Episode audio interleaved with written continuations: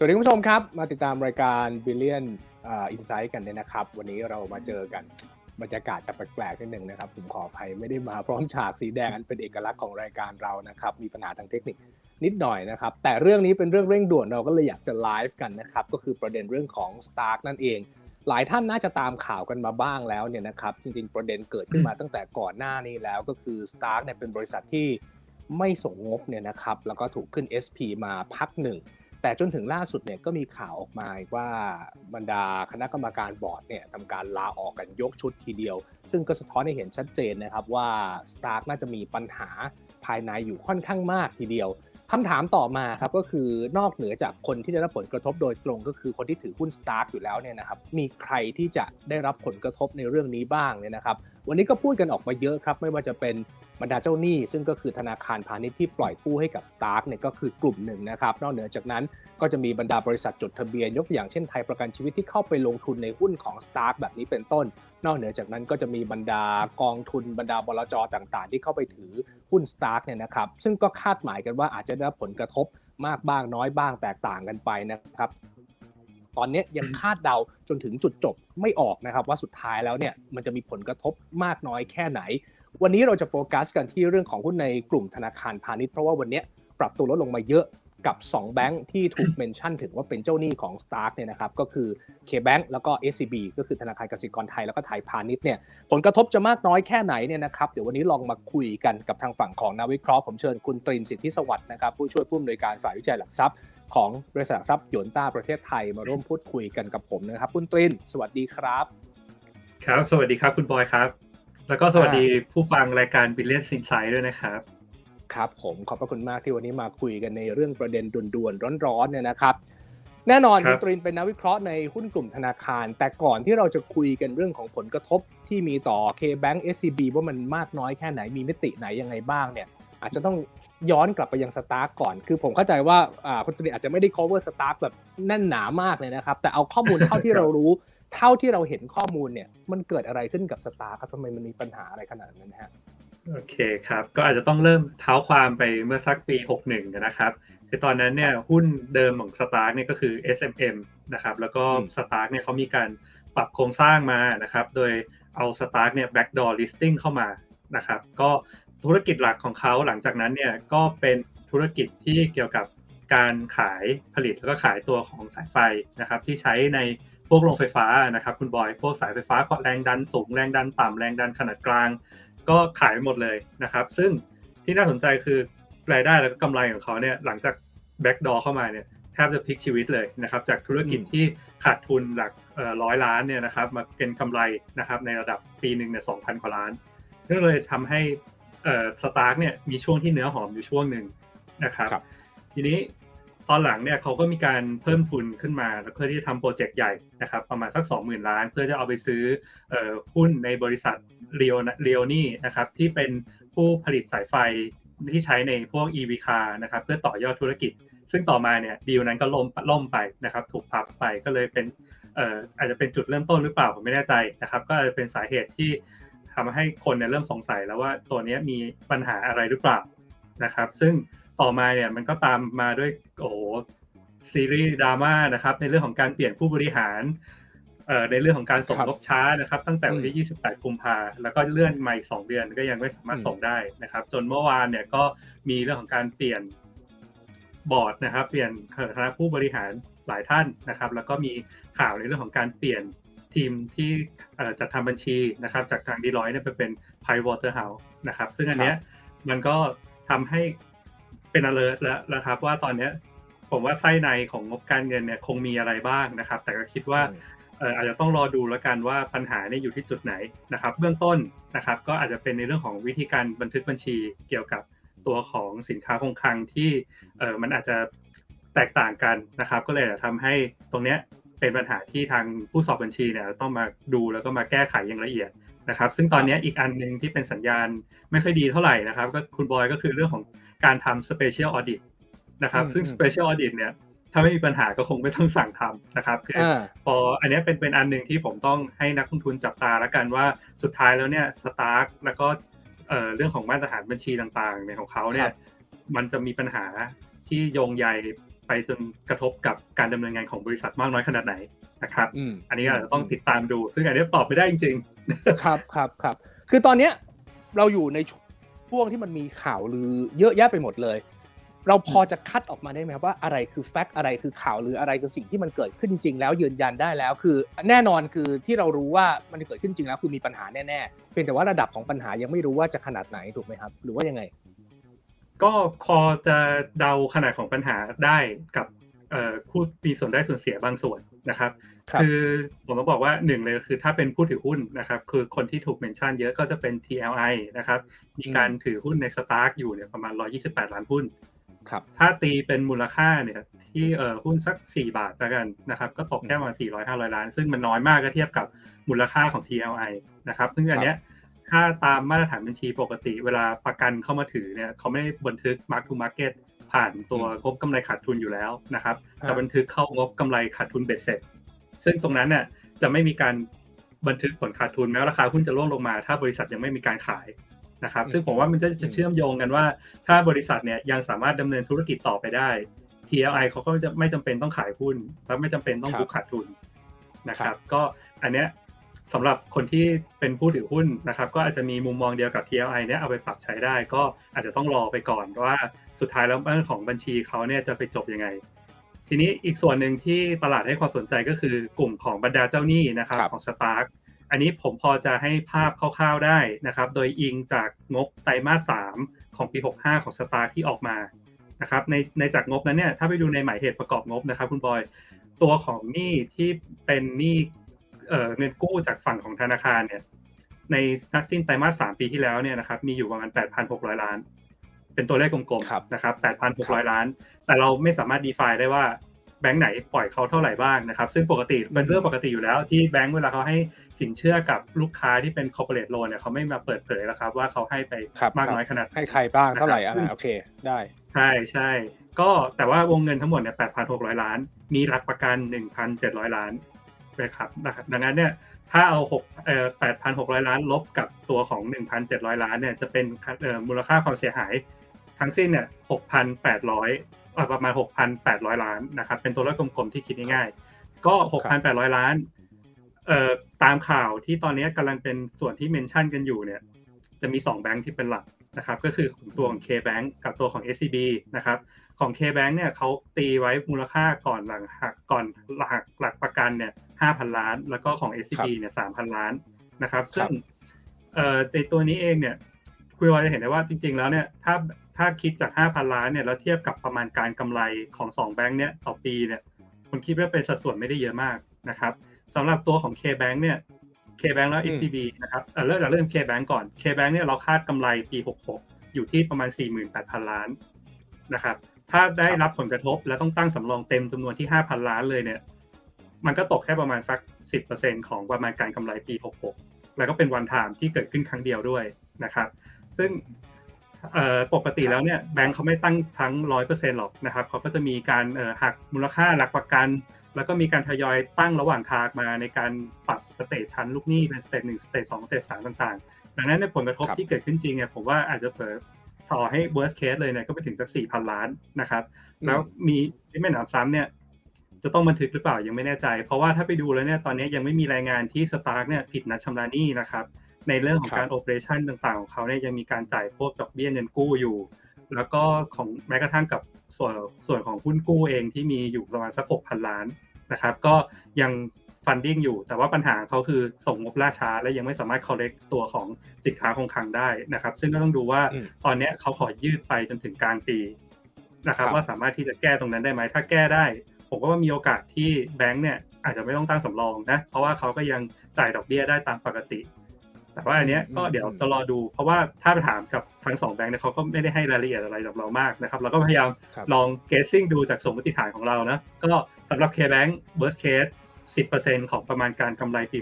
66 แล้วก็ถ้าเป็น SCB เนี่ยตีเอ่อใช้จากสมมติฐานของเราที่ 3,000 ล้านนะครับเป็นความเสียหายเนี่ยก็จากประมาณการทั้งปีประมาณ 47,000 ล้านนะครับก็ตกเป็นเอ่อเอ่อความเสี่ยงเนี่ยสักประมาณ 6%ของประมาณการกำไร ถ้าตีทั้งสองตัวเนี้ย ตีมาเป็นมูลค่าหุ้นนะ ได้ตกไม่ถึง3บาทนะครับสำหรับ K-Bank ของ SCB เนี่ยประมาณไม่ถึง2บาทนะครับ แต่ว่าราคาหุ้นวันนี้ผมว่ามันตอบรับเชิงลบค่อนข้างมากนะครับ อาจจะเป็นหนึ่งก็คือแปลว่าผลกระทบที่เกิดขึ้นจริงเนี่ยอาจจะไม่เยอะแต่มันส่งผลต่อเซนติเมนต์แล้วก็ความเชื่อมั่นในการทำธุรกิจนะครับที่อาจจะต้องใช้ เรียกว่าใช้เวลาในการกว่าที่แบงค์เนี่ยจะเรียกความเชื่อมั่นกลับมาได้นะครับแต่ว่าถ้ามองประเด็นนี้อย่างเดียวเนี่ยผมคิดว่าผลกระทบต่อแบงค์ไทยแบงค์ที่ mention จริง ๆ เนี่ยค่อนข้างน้อยนะครับ แล้วก็ตลาดวันนี้ค่อนข้าง overreaction นะครับสำหรับในฝั่งขาย ครับเดี๋ยวค่อยๆมาคลี่กันทีละประเด็นนะครับ เอามาประเด็นแรกก่อนก็คือมูลค่าความเสียหายทั้งหมด โดยรวมอ่าสมมติ2แบงค์เนี่ยจะไม่เกิน 8,600 ล้านบาท อันนี้แน่นอนใช่หรือเปล่า เพราะว่ามันก็มีสื่อบางแห่งที่ตีตัวเลขกันใหญ่โตเลยตั้งแต่ช่วงเช้าบอกว่า KBank หมื่นหนึ่งอ่า SCB อีก 5,000 ล้าน รวมเป็นหมื่นห้าพันล้าน อันนั้นอันนั้น confirm ไหมว่าไม่ไม่จริงแน่นอน คือไม่เกิน 8,600 ล้านรวมกันแน่ๆผมผมอิงจากงบที่เขาออกมาตอนไตรมาสสามปีที่แล้วนะครับ ตัวเลขที่เป็นการกู้ยืมเงินจากธนาคารเนี่ยมีอยู่ 8,600 ล้านนะครับ อันนี้ระบุในหมายเหตุชัดเจน แต่ไตรมาสสี่หรือว่าต้นปีนี้เขาเขาเขาอาจจะกู้เพิ่มเป็นไปได้ไหมครับ ก็เป็นไปได้ครับคุณบอย แต่ถามว่ามันจะพุ่งพวดขึ้นมาเป็นหลักหมื่นล้านเลยไหมเนี่ยผมว่าคิดว่าไม่น่าใช่นะครับ เพราะว่าอย่างเพราะว่าหนึ่งเลยคือเขาเพิ่มทุนมานะครับ แล้วก็โปรเจกต์ลงทุนของเขาเนี่ยก็ไม่ได้ใช้งานอะไรนะครับ แล้วก็แบงก์เองเนี่ยเอ่อก็เห็นสัญญาณพวกนี้มาโดยตลอดเขาก็น่าจะเพิ่มความระมัดระวังในการที่จะปล่อยสินเชื่อใหม่ให้กับลูกหนี้เขาที่อาจจะ มี exposure มากขึ้นครับอืมครับ ซึ่งพรุ่งนี้ผมเข้าใจว่าทางธนาคารพาณิชย์ทางทางแบงก์เนี่ยเขาเขาจะจัด analyst meeting ถ้าผมเข้าใจไม่ผิด ซึ่งเขาจะมีหน้าที่ในการอธิบายไหมครับว่าสุดท้ายแล้วเนี่ยผลกระทบที่มีต่อแบงก์ของเขาจะมีมูลค่าเท่าไหร่เนี่ยเราเราจะมีโอกาสได้รู้ไหม ก็ผมผมลุ้นให้ได้รู้นะครับ คือหนึ่งเลยก็คือพรุ่งนี้เนี่ยเป็นวันที่ทาง SCB แล้วก็ K-Bank เนี่ยประกาศผลดำเนินงานนะครับ K-Bank เนี่ยน่าจะออกตอนเช้าเลย แล้วก็สิบโมงครึ่งเนี่ยจะเป็นประชุมนักวิเคราะห์นะครับ ผมนึกว่าคำถามเนี่ยก็คงมาอยู่แล้วล่ะ ทีเนี้ยอยู่ที่ว่าผู้บริหารเนี่ยจะสามารถเออเขาเรียกว่าให้ความชัดเจนแล้วก็ความมั่นใจกับทางนักลงทุนได้มากน้อยขนาดไหนนะครับ อย่างน้อยเนี่ยคุณต้องบอกได้ว่า ถ้าเป็นเคสที่เขายังจ่ายเงินอยู่นะเขายังจ่ายดอกเบี้ยมาเรื่อยๆเนี่ย คุณต้องตั้งสำรองไหม หรือว่าตอนนี้มีการตั้งสำรองไปแล้วบางส่วน แล้วเหลือ exposure อีกเท่าไหร่ที่จะเป็น worst case ที่แบงก์เนี่ยจะต้องแบกรับนะครับ ก็อันนี้แน่นอนว่ารายละเอียดพวกนี้ต้องรอวันการจัดการประชุมพรุ่งนี้นะครับ แล้วก็ถึงจะได้รู้แล้วก็ทั้งสำหรับตัว K-Bank เอง แล้วก็ตัว SCB ด้วยนะครับ เมื่อสักครู่นี่ก็ก็เคลียร์กันในประเด็นเรื่องของมูลค่าความเสียหายแล้ว แล้วพรุ่งนี้เราก็อาจจะ จะได้รู้กันว่าสุดท้ายแล้วตัวเลขมันประมาณเท่าไหร่ แต่ทางด้านคุณตรินก็คิดว่าตัวเลขอาจจะบวกลบจาก 8,600 ล้านไม่มากนัก ซึ่งวันนี้ราคาหุ้นที่ปรับตัวลงมาก็น่าจะตอบรับผลเชิงลบไปอยู่พอสมควรแล้ว ทีนี้คำถามต่อไปครับ แบบนี้มันแสดงให้เห็นว่าทั้ง K-Bank ทั้ง SCB เขามีปัญหาในเรื่องของการพิจารณาปล่อยสินเชื่อเรามองอย่างนั้นได้ไหม หรือว่ามันเป็นอะไรที่สุดวิสัยที่ที่ที่มันไม่รู้จะป้องกันยังไงแบบนั้น ผมผมว่าผมว่าสุดวิสัยนะครับ คืออย่างแบงค์เนี่ยเวลาเขาปล่อยสินเชื่อเขาก็ต้องพิจารณาจาก statement พิจารณาจากงบนะครับ ก็เป็นคนเป็นเป็นหนึ่งในผู้ที่ใช้งบการเงินละกันผมว่าอย่างนี้นะครับ แต่จุดที่อาจจะมีปัญหาเนี่ยอาจจะอาจจะเกี่ยวกับเรื่องของการทำบัญชี แล้วก็เรื่องของผู้สอบบัญชีนะครับ ซึ่งตรงนั้นเนี่ยเดี๋ยวไปว่ากันว่าจะไปจบยังไง แต่สำหรับในเกณฑ์ของแบงค์เนี่ย ผมคิดว่าเขาก็มีความระมัดระวังอยู่แล้วล่ะ แต่ว่าเคสพวกนี้มันมันเกิดขึ้นได้แล้วมันก็ เออมันมันไม่ได้เกิดบ่อยนะครับ แต่คิดว่าเป็นแบงค์เนี่ยสามารถบริหารจัดการได้นะครับ แล้วก็ในเกณฑ์ที่เขาปล่อยในปัจจุบันนี้ค่อนข้างเข้มงวดอยู่แล้ว ทั้งเรื่องของการขอหลักประกันการพิจารณางบต่างๆ การทำกว่ากว่าจะ present สินเชื่อผ่านเนี่ยผมคิดว่าก็ไม่ได้น่าเป็นห่วงอะไรเกี่ยวกับเกณฑ์ในที่ในภายภาคหน้าถ้าจะมีเคสแบบนี้เกิดขึ้นนะครับ มันค่อนข้างสุดวิสัยค่อนข้างสุดวิสัยนะครับ แล้วก็ไม่ได้เกิดขึ้นบ่อยครับเป็น rare case แล้วแบบ แล้วแบบนี้คนที่ลงทุนในแบงก์เนี่ยเราต้องระลึกไว้ไหมครับ ว่ามันอาจจะมีความเสี่ยงแบบ แบบเนี้ยก็คือแบงก์ก็พิจารณาเป็นอย่างดีแล้ว แต่บริษัทก็อาจจะเกิดปัญหา ผมยังไม่ได้บอกนะครับว่าเขามีปัญหาจากเรื่องของ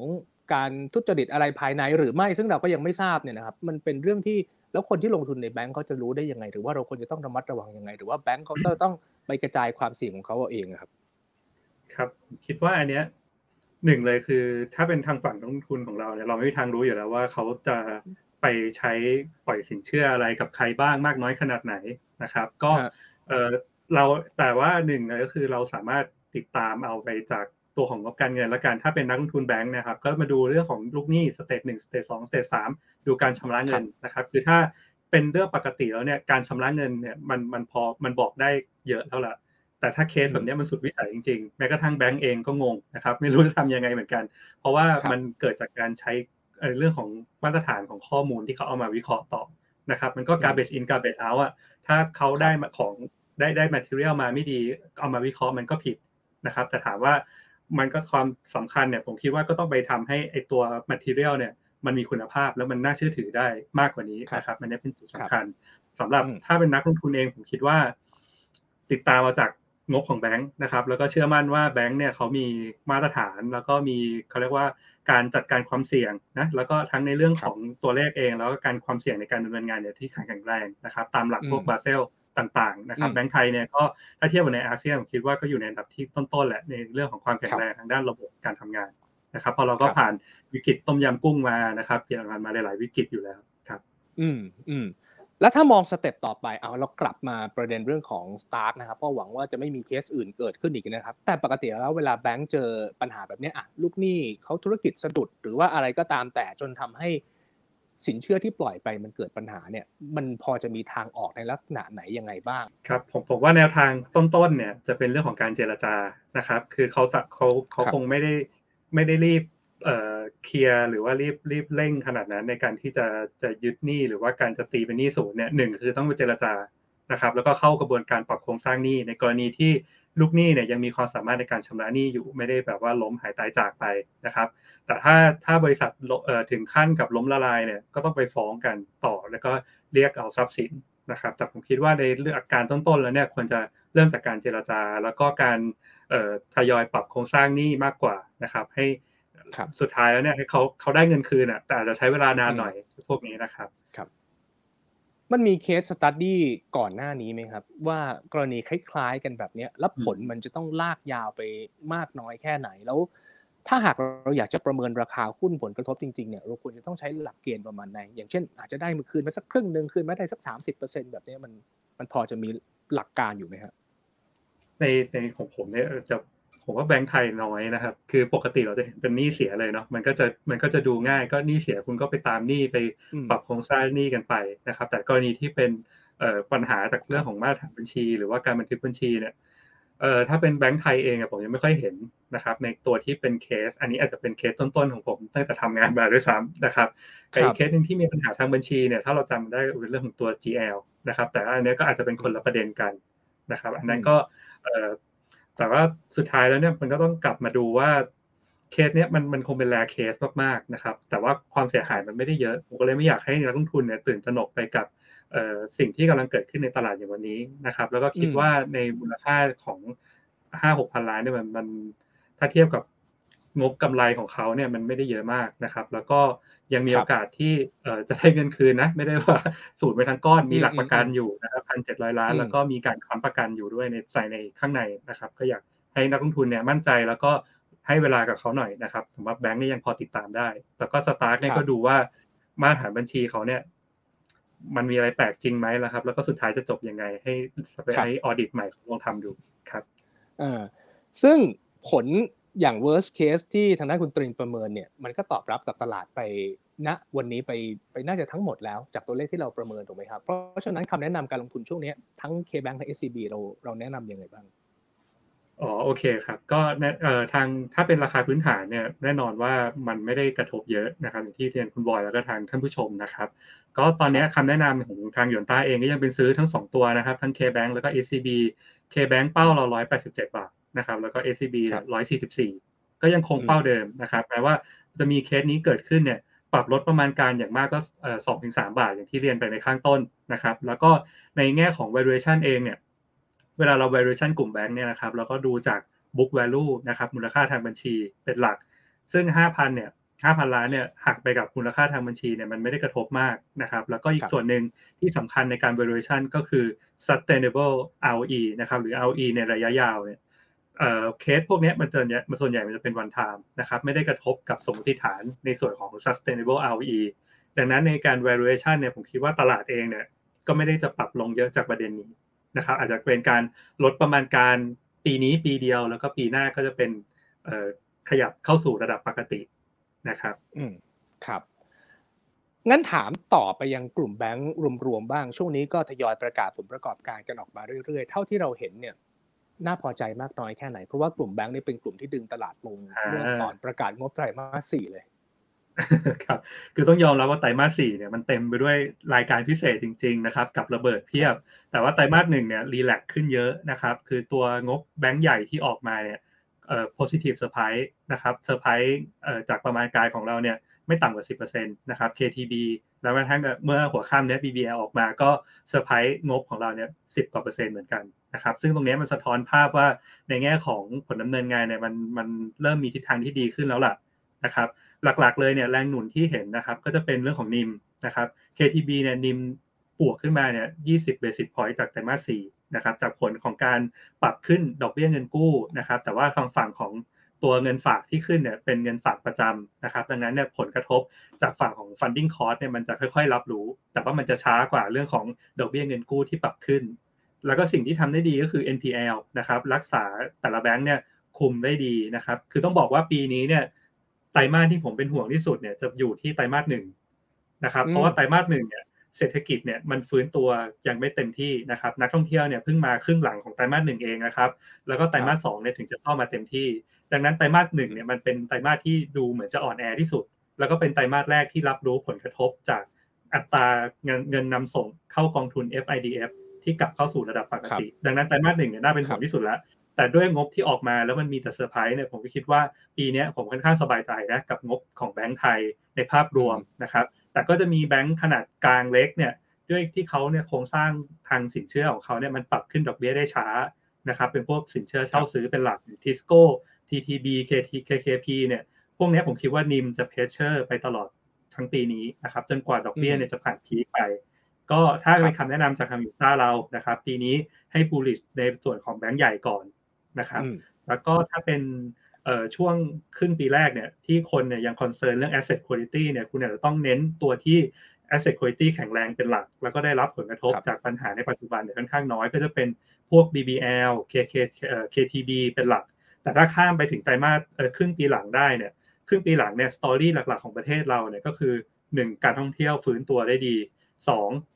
ความชัดเจนเรื่องของการลงทุนนะครับพอการลงทุนมีความชัดเจนเนี่ยโปรเจกต์การลงทุนต่างๆของภาคเอกชนก็จะเพิ่มขึ้นนะครับ เม็ดเงินกระตุ้นเศรษฐกิจก็จะกลับมานะครับ เศรษฐกิจมันก็จะแข็งแรง ก็ทำให้คนเนี่ยอาจจะเริ่มกลับไปมองโกลดนะครับ ซึ่งตัวที่โกลดจะดีก็คือ K-Bank กับ SCB เพราะปีที่แล้วฐานเขาต่ำมาก ปีนี้ก็จะได้ผลจาก low base นะครับ แล้วก็ตัวของนิมที่เร่งตัวขึ้น เพราะเขาก็ทำสินเชื่อ high yield อยู่แล้ว ซึ่งพวกนี้เวลาเศรษฐกิจมันดีมันไม่มีปัญหาหรอก เขาก็ enjoy กับการปล่อยสินเชื่อ แล้วก็รับรู้ดอกเบี้ยที่สูงกว่าตัวของแบงก์ใหญ่อื่นนะครับ อืมอืมอะสรุปกันประเด็นกันสักหน่อยก็คือเรื่องของสตาร์อาจจะกระทบแต่ไม่มากนัก ก็คือ SCB เนี่ยประมาณการตัวเลขออกมาแล้วก็น่าจะกระทบไปเท่ากับที่ลงไปวันนี้เนี่ยตลาดน่าจะตอบรับไปหมดเรียบร้อยแล้วนะครับ แต่ถ้าอยากลงทุนในแบงก์ก็ปีนี้เน้นแบงก์ใหญ่เพราะว่าน่าจะมีความสามารถในการปรับดอกเบี้ยได้ เร็วกว่าด้วย business model ที่เข้มแข็งกว่าธนาคารขนาดเล็ก แล้วก็พวกเช่าซื้ออะไรต่างๆ ก็ปรับยากนะครับ แล้วถ้าสมมติคนคิดล่ะครับว่าฉันไม่รู้ว่าสตาร์ทมันจะเป็นยังไงมันจะลุกลามอะไรอีกหรือเปล่ามีอะไรซ่อนอยู่อีกหรือเปล่าหนีสองแบงค์นั้นแล้วไป BBL KTB แบบนี้โอเคไหมหรือว่าเรายังมองว่า KBank SCB ก็ลงทุนได้ก็มันมันก็เป็นเรื่องของ risk reward ที่นักลงทุนแต่ละคนเนี่ยมองนะครับ คือถ้าคุณจะมาเอา BBL KTB ตรงนี้ ก็ต้องยอมรับว่าราคาหุ้นก็ปรับตัวขึ้นมาพอสมควรและค่อนข้างแข็งแรงครับแต่ถ้าลงทุนที่ชอบความเสี่ยงนะครับ ก็มองว่า KK KBank SCB ที่ราคาปรับตัวลงมาจากประเด็นที่จริง ๆ แล้วไม่ได้ส่งผลกระทบรุนแรงเนี่ยอาจจะมองว่าเป็นโอกาสนะครับ แต่ว่าอาจจะต้องทนถือให้ข้ามในไปจนถึงครึ่งปีหลังให้ได้ ผมคิดว่าถ้าครึ่งปีหลังได้เนี่ย ราคาหุ้นมันมีโอกาสที่จะ outperform KTB แล้วก็ BBL นะครับโดยจาก low base ด้วยแล้วก็พัฒนาการทางด้านธุรกิจในระยะยาวของเขาที่ดีกว่า ครับ ครับ อะ มาที่ KBank SCB หน่อย น่าจะกำลังประกาศงบในพรุ่งนี้เนี่ยนะครับ แนวโน้มน่าจะเป็นยังไงบ้างครับ อ๋อ โอเค เดี๋ยวสักครู่นะครับ ก็สำหรับตัว KBank เองเนี่ยประมาณการของเรานะครับ เราคาดงบไตรมาสหนึ่งอยู่ที่ 9,275 ล้านนะครับ year on year เนี่ยปรับลง 17%นะครับ เพราะว่าคิดว่าการตั้งสำรองเนี่ย ยังสูงกว่าไตรมาสหนึ่งปีที่แล้ว แต่ว่ามันจะเป็นการลดลงค่อนข้างเยอะจากไตรมาสสี่นะครับ ดังนั้น Q1Q เนี่ยเลยคิดว่าจะโตได้สัก190%นะครับเป็นการฟื้นตัวที่ที่ค่อนข้างเด่นเทียบกับตัวอื่นนะครับอีเว้นว่าไม่มีสำรองของสตาร์กนะคิดว่าตัวเลข 9,000เนี่ยเห็นได้ไม่ยากถ้าดูจากทรงของแบงก์ใหญ่ที่ออกมาทั้ง KTB แล้วก็ BBL นะครับเพราะว่านิมเนี่ยมันมันค่อนข้างดีนะครับ แล้วก็ตัว NPL เขายังคุมได้ นะครับรายได้พวกเอ่อพวกค่าใช้จ่ายในการดำเนินงานมันลดลงตาม seasonal อยู่แล้ว ก็เลยคิดว่าในแง่ของงบเนี่ยเก้าพันเก้าพันกว่าล้านน่าจะไปถึงนะครับ แล้วก็ Q1Q ก็โตร้อยเก้าสิบเปอร์เซ็นต์นะครับสำหรับตัว KBank ส่วน SCB เนี่ยผมทำประมาณการกำไรไว้ประมาณกลมๆก็หมื่นล้านนะครับ year on year เนี่ยแฟดทรงตัวนะครับถ้าเป็น Q1Q เนี่ย 41%โตขึ้นมานะครับ เพราะว่าของ SCB เองเนี่ยเขาจะมี ผมเข้าใจว่าเขาก็จะเป็นหนึ่งในคนที่โดนเรื่องประเด็นหุ้น MORE นะของไตรมาสสี่ที่มีการตั้งสำรองการผ่านตัว InnovestX ที่เอ่อแต่ผมไม่ไม่แน่ใจว่าตัวเลขเท่าไหร่เพราะเขาก็ไม่ confirm นะครับแต่คิดว่าสำรองที่เขาตั้งไปในไตรมาสสี่เนี่ยส่วนหนึ่งก็มาจากประเด็นนี้นะครับแล้วก็เป็นค่าใช้จ่ายเกี่ยวกับการปรับโครงสร้างธุรกิจนะครับแล้วก็ผลขาดทุนจากเงินลงทุนต่างๆ ซึ่งมันส่วนใหญ่แล้วมันเป็น one timeดังนั้นเนี่ย Q1Q เราน่าจะเห็นการฟื้นตัวที่ดีขึ้นนะครับของ SCB แล้วก็ปกติเนี่ย ไตรมาสสี่เป็นไตรมาสที่บุ๊กค่าใช้จ่ายด้านไอทีด้านค่าใช้จ่ายทางด้านโครงสร้างโครงสร้างพื้นฐานต่างๆ เข้ามาค่อนข้างเยอะ ดังนั้นเนี่ยเบสของค่าใช้จ่ายมันจะลดลงมาในไตรมาสหนึ่งนะครับ แล้วก็ถ้าการตั้งสำรองสามารถทรงตัวได้หรือว่าเพิ่มขึ้นไม่ได้เยอะเนี่ยกำไรประมาณหมื่นล้านเนี่ยคิดว่าไปได้นะครับ แล้วก็ฟื้นตัวได้ค่อนข้างดีนะครับ 40% quarter quarter นะครับคุณบอยจะเห็นว่าเคบังกับ SCB เนี่ยเป็นตัวที่เล่นกับ growth นะครับคือวันที่คนเนี่ยเลิกคอนเซิร์นเรื่อง asset quality เนี่ย สองแบงค์นี้จะกลับมานะครับครับครับ คนที่ยังไม่ได้ขายณตอนนี้สมมติถือ KBank SCB อยู่เนี่ย ตอนนี้ก็ไม่น่าขายแล้วถูกไหมครับ ราคามันก็ปรับตัวลงมาแล้ว ถือต่อไปน่าจะดีกว่าหรือเปล่าใช่ใช่ผมผมยังเคลียร์ว่าถ้ายังมีอยู่เนี่ย ผมว่าถือแล้วก็อย่างน้อยเนี่ยคุณเอ่อรอ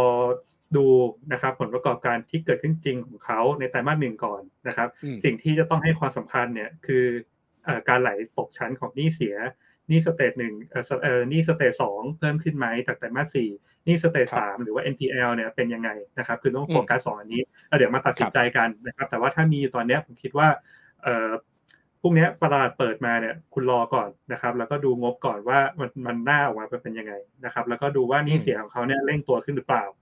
แล้วก็อันนึงที่อยากให้ดูก็คือเรื่องของ NIM นะครับ คือ NIM เนี่ยควรที่จะเร่งตัวขึ้น Q on Q อย่างน้อยก็ประมาณสัก20 basis point ถ้าอยู่ใน range เนี้ยถือว่าถือต่อได้แล้วคุณก็รอไป enjoy ในช่วงครึ่งหลังของปีนะครับ ก็ถือทยอยไปสะสมไปได้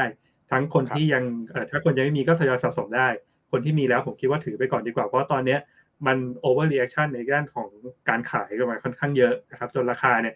โหเกินกว่าความเสียหายไปผมคิดว่าในเชิงพื้นฐานเนี่ยมันอาจจะ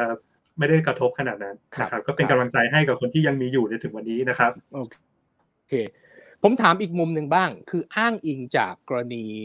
ที่อเมริกา ตอนนั้นแบงก์ล้มคือโอเคมันมันมันเคสมันใหญ่กว่าของบ้านเราเนี่ยนะครับ แต่ตอนนั้นผลที่ตามมาก็คือทำให้บรรดาธนาคารออื่น ๆ หรือว่าธนาคารที่ยังเหลือรอดเนี่ยเขาเข้มงวดในการปล่อยสินเชื่อเพิ่มมากขึ้นเยอะเลย เราจะเห็นแบบนั้นในเมืองไทยไหมครับ อย่างเช่นโอ้บริษัทใหญ่ๆ SET fifty SET ร้อยอย่าง STARK เนี่ยเขายังมีปัญหาได้เลย แบงก์เขาจะเข้มงวดในการปล่อยสินเชื่อเพิ่มขึ้นไหมครับเป็นไปได้ไหมอืม ผมว่าในด้วยมาตรฐานเดิมเนี่ย ก็ผมว่าผมยังยังพอใช้ได้อยู่นะครับ แล้วก็แต่ว่าสิ่งที่กำลังจะเป็นเทรนในปีนี้เองเนี่ยก็คือเรื่องของแบงก์ชาตินะครับ คือต้องบอกว่าตอนเนี้ยประเทศไทยเนี่ยเรามีปัญหาเรื่องของหนี้ครัวเรือนที่ค่อนข้างสูงนะครับ87เปอร์เซ็นต์ดังนั้นเนี่ยในเป้าระยะยาวของทาวทเนี่ยเขาอยากให้แบงก์เนี่ยเอ่อเรียกว่ามีการชะลอนะกันนะครับ เพื่อที่จะเป็นกลไกหนึ่งในการที่จะชะลอให้ตัวหนี้ครัวเรือนของไทยเนี่ยชะลอปรับตัวลดลง นะครับ ดังนั้นเนี่ยเกณฑ์ที่จะออกมาในปีนี้ อยากให้นักทุนเตรียมตัวเลยก็คือ เกณฑ์ที่เกี่ยวกับการคุมการปล่อยสินเชื่อนะครับ ไม่ว่าจะเป็นการคุม debt servicing ratio การคุม loan to value ต่างๆ ซึ่งตรงนี้จะเป็นจุดที่ทำให้แบงก์เนี่ยปล่อยสินเชื่อได้ยากขึ้นนะครับ แล้วก็อาจจะเป็นตัวที่จำกัด loan growth นะครับ ซึ่งทางออกเนี่ยก็ต้องไปดูว่าแบงก์เนี่ยเขาจะไปสามารถปรับพอตัวเองไปทางกลุ่มที่สินเชื่อที่ให้ผลตอบแทนสูงขึ้น แล้วก็ความเสี่ยงที่สูงขึ้นได้หรือเปล่า นะครับอันนั้นจะเป็นความท้าทายของแบงก์ในช่วง 1-2 ปีนี้นะครับเป็น regulator แต่ว่าด้วยเคสถ้าเป็นเคสแบบ STARK อย่างเงี้ยผมคิดว่าเออมันคนละประเด็นกันนะครับ ประเด็นเนี้ยมันเกี่ยวกับเรื่องของความน่าเชื่อถือของ material ของงบการเงินนะครับ แต่ว่าถ้าเกณฑ์ของเขาเนี่ยผมคิดว่ายังแข็งแรงอยู่ครับ อืมอืม เมื่อสักครู่ที่คุณตรินบอกเนี่ยก็คือเกณฑ์ของแบงก์ชาติอาจจะไปโฟกัสกันที่หนี้ครัวเรือนก็คือคนที่กู้ก็คือประชาชนทั่วไป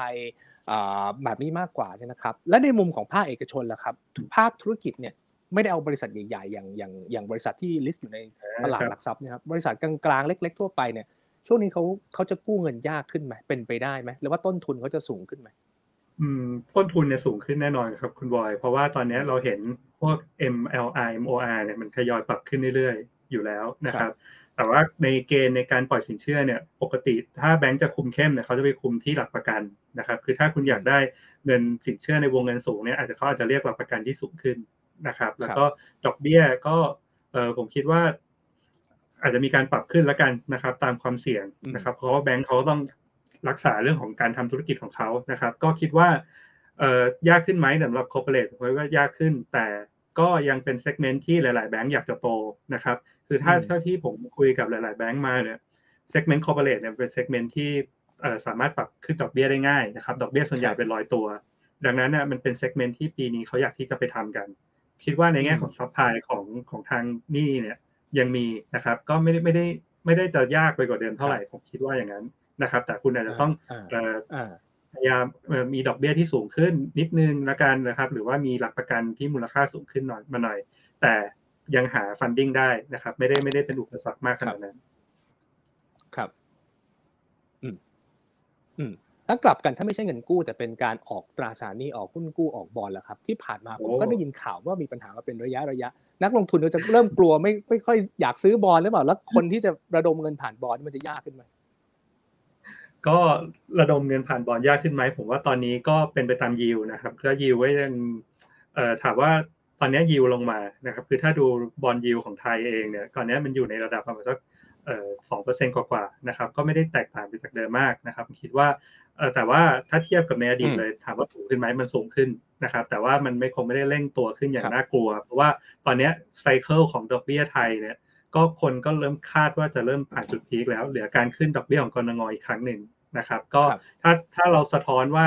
ตัว pricing pricing ในเรื่องของความเสี่ยงเนี่ยมาสะท้อนผ่านตัวยิวก็ต้องบอกว่าตอนวันนี้ไม่ได้น่ากลัวมากนะครับ แล้วก็ตอน cycle ของดอกเบี้ยใกล้จะผ่านจุดสูงสุดไปแล้วนะครับ อืม สุดท้ายอะคำถามสุดท้ายก็แล้วกันนะครับ คือหลายคนอาจจะไม่ได้กังวลผลกระทบทางตรงที่ STARK มีต่อบรรดาบริษัทจดทะเบียน แต่ไปกังวลเรื่องของ sentiment เพราะว่าย้อนกลับไปตั้งแต่เคส MORE เนี่ยณตอนนั้นนะ MORE เกิดปัญหา หุ้นที่เคยขึ้นมาแรงๆหุ้นขนาดเล็กๆล่วงละนาวหลายตัวเลย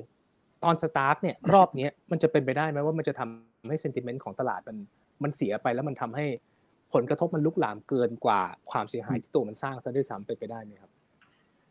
อืมผมว่าเอ่อเรื่องของสตาร์ทเนี่ยมันมันตลาดเนี่ยทยอยรับรู้ผลกระทบมาเรื่อยๆนะครับ คือหนึ่งเลยเนี่ยมันหนึ่งมันเป็นเรื่องที่เกิดขึ้นมาได้สักพักหนึ่งแล้วนะครับ ดังนั้นตลาดเนี่ยไพอินเข้าไป ผมว่าพอสมควรนะครับ แล้วก็สองเลยคือมันเป็นเรื่องของเรื่องเฉพาะตัวของบริษัท